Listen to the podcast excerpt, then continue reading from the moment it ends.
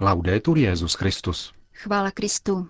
Posloucháte české vysílání Vatikánského rozhlasu v úterý 22. října.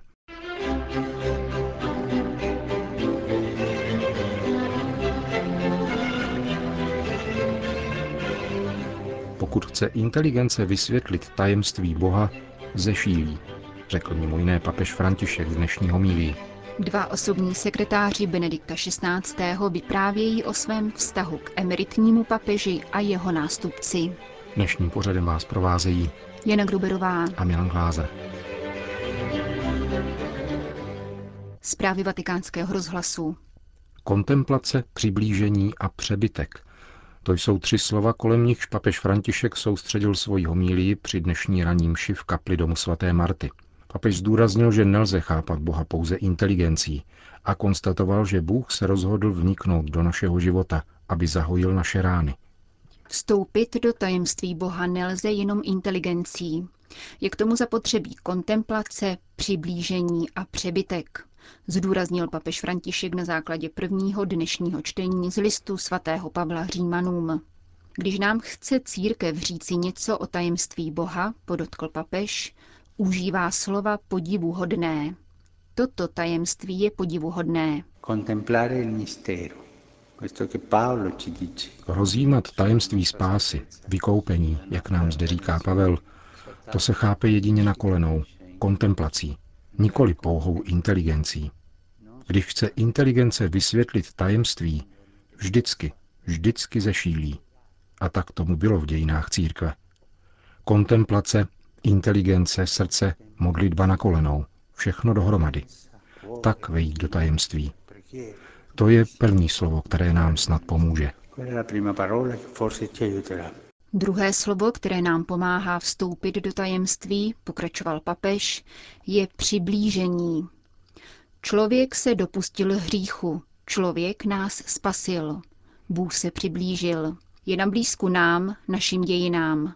Od první chvíle, kdy vyvolil Abrahama, putoval se svým lidem. A tak je tomu také u Ježíše, který pracoval jako řemeslník, jako dělník. Napadá mne obraz zdravotníka, zdravotnice v nemocnici, která hojí rány svýma rukama, jednu po druhé.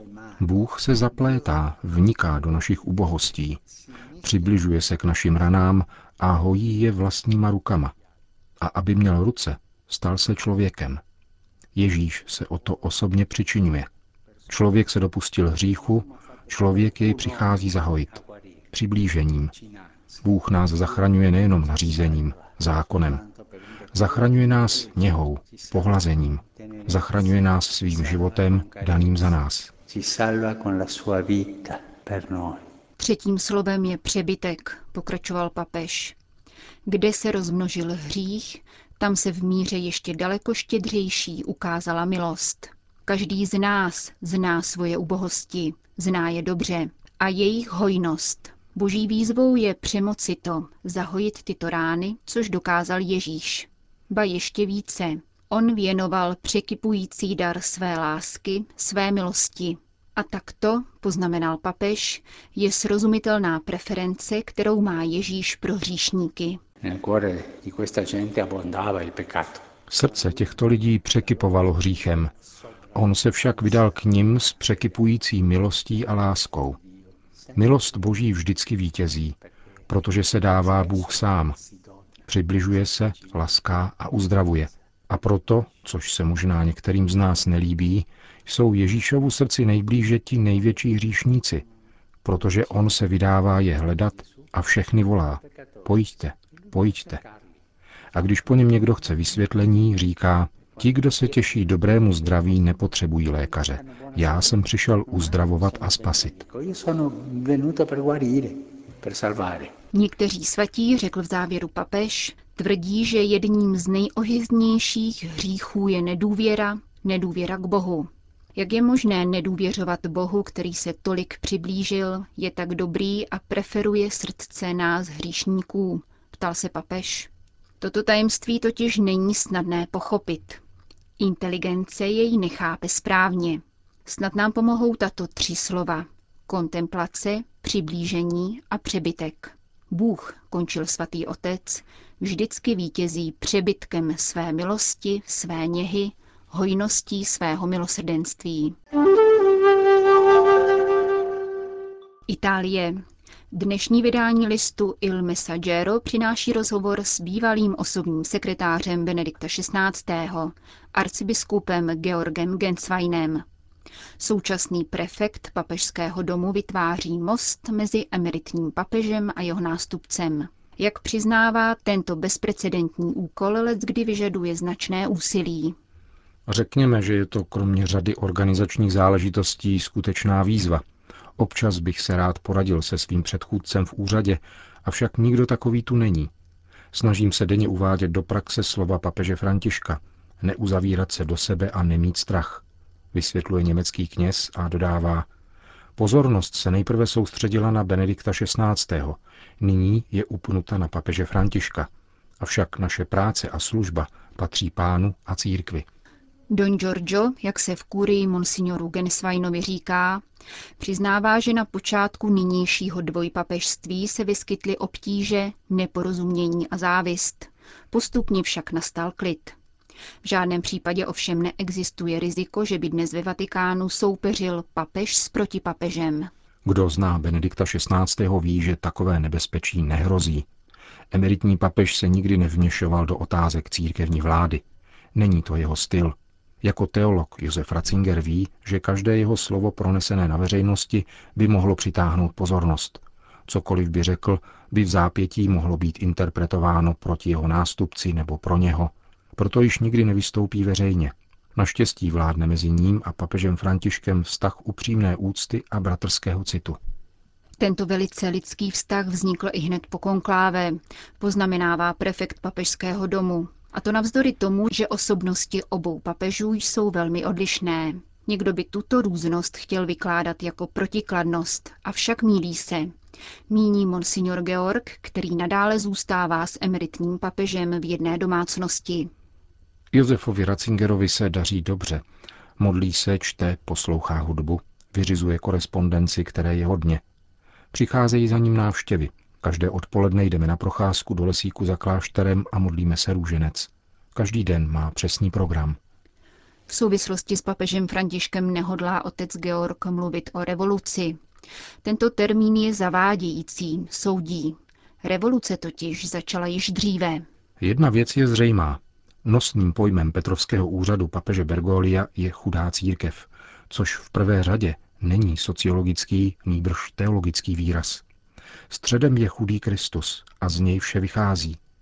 Tato skutečnost se bez pochyby dotýká životního stylu každého křesťana a v uším slova smyslu vyžaduje zvláštní pozornost vůči nemocným a chudým. Zkoumáme-li minulost papeže Františka, zjistíme, že v Římě dělá totéž, co dělal v Buenos Aires. Kladl bych důraz někam jinam, na cené osobní svědectví současného papeže. Osobní příklad je jeho pastorační metoda. Je normální, že změna pontifikátu sebou nese organizační změny. Arcibiskup Genswein je nepovažuje za revoluci, nýbrž za prostý úkon vládní zodpovědnosti. Reformy vyžadují čas, upozorňuje. Je nicméně zvědav na jejich výsledek. Co se redukce personálu týče, je nutné zvážit, že svatý stolec se zaměstnává méně lidí než ku příkladu německé diecéze, konstatuje bývalý osobní sekretář papeže Benedikta XVI. V závěru rozhovoru pro italský list se otec Georg ještě vrací k méně šťastným momentům bývalého pontifikátu aféře Vatileaks a zejména odvolání ředitele Vatikánské banky profesora Gotti Tedeskyho. Na ten den se dobře pamatuji. Bylo to 24. května. Téhož dne byl také zatčen náš papežský komorník Paulo Gabriele. Na rozdíl od převažujícího mínění tyto dvě události nejsou nijak propojeny. Na nejvýš je to nešťastná až ďábelská souhra náhod. Benedikt XVI. povolal profesora Gottiho do Institutu náboženských děl, aby zde uskutečňoval politiku transparentnosti. Papež byl velmi překvapen, když mu dozorčí rada banky vyslovila nedůvěru. Papež si profesora Gottiho vážil a měl ho rád. Zároveň však ctil příslušné kompetence a zodpovědnosti a rozhodl se, že v daný okamžik nezasáhne. Ačkoliv papež Gottiho Tedeskyho po jeho odvolání už nikdy nepřijal, udržoval s ním vhodným a diskrétním způsobem stálý kontakt. Uvedl bývalý osobní sekretář emeritního papeže pro italský deník. Itálie za ekologií člověka. Tento titul nese svazek promluv Benedikta XVI. na téma humánní ekologie, kterou vydalo vatikánské nakladatelství. Knihu v severoitalském Pordenone uvedl člověk, který stál po boku emeritního papeže dlouhá léta a celkem bez povšimnutí. Monsignor Alfred Schuereb, jeden ze dvou osobních sekretářů Benedikta XVI. vatikánskému rozhlasu vysvětlil, proč přijal toto pozvání. Nejsem spisovatel ani novinář a ještě méně vzdělanec. Již delší dobu však ve svém nitru cítím, že musím přispět svou troškou k tomu, aby vyšla najevo skutečná identita Benedikta XVI. Velmi trpím, když některé komentáře jsou tak vzdálené od toho, čím Benedikt XVI. opravdu je. Měl jsem štěstí a milost poznat tohoto muže zblízka a rád bych mluvil o člověku, jehož jsem poznal. Druhým důvodem je pak podpora vatikánského nakladatelství, které s velkým úsilím světu přináší magistérium církve a papežův hlas. Bývalý osobní sekretář emeritního papeže vzpomíná také na to, jak Benedikt XVI. v každodennosti projevoval svůj vztah k přírodě a jejím obyvatelům. La prima parola che mi viene si scioglieva davanti agli animali, alla natura, První věc, která mi vytane na mysli, je uvolnění, které Benedikt XVI. v přírodě prožíval. Velmi rád chodil ven a podnikal výlety se svým bratrem. Možná mu připomínali jejich rodinné výlety do přírody v Německu. Papež Benedikt neměl rád jenom kočky, ale všechna zvířata.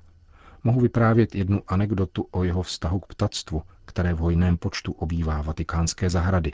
Jednu zimu jsme při našich procházkách a modlitbě růžence častokrát zahlédli bílého kosa, Papež mne pak vybídl, abych ho vyfotil. Požádal jsem vatikánské fotografy, kteří mají lepší přístroje.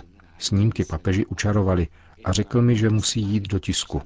Pár dní na to fotky vyšly v Osservatore Romano. A ještě další epizoda. V závěru jedné generální audience Benedikt XVI. žehnal sochy, které zobrazovaly různé světce. Poznamenal jsem, že jeden z těch svatý měl u sebe také psa, Papež reagoval. Víš, Alfrede, takoví svědci jsou nejenom sympatičtější, ale také ličtější. Jeho pohotová odpověď odhalila, jakou pozornost věnuje světu zvířat ve světě lidí. Onen světec se psem se přibližuje naší každodennosti a my se k němu můžeme s důvěrou obracet, což je velmi krásné. Vatikánský deník doprovodil fotografický servis o bílém kosu úvahou nad osudem jeho méně šťastného kamaráda z pohádky o Pinokiovi. Nicméně také papež František vyzývá k tomu, abychom uchovávali vše stvořené. Myslíte si, že tu existuje spojitost mezi dvěma pontifikáty? Neomezoval bych tuto souvislost pouze na poslední dva papeže. Tato kontinuita je tu od jak živa.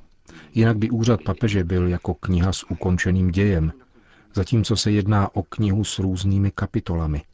Vzpomeňme na citlivost, kterou vůči přírodě projevoval Jan 23., který díky Bohu bude zanedlouho prohlášen za svatého. Byl synem rolníka, jak by mohl být necitlivý ke stvoření. S jakou vnímavostí se choval k vatikánským zahradníkům. A pak Pavel VI. a Jan Pavel II. se svými výlety do hor za čerstvým vzduchem. Uzavírá pro vatikánský rozhlas malcký kněz Monsignor Alfred Schuereb, který je osobním sekretářem papeže Františka.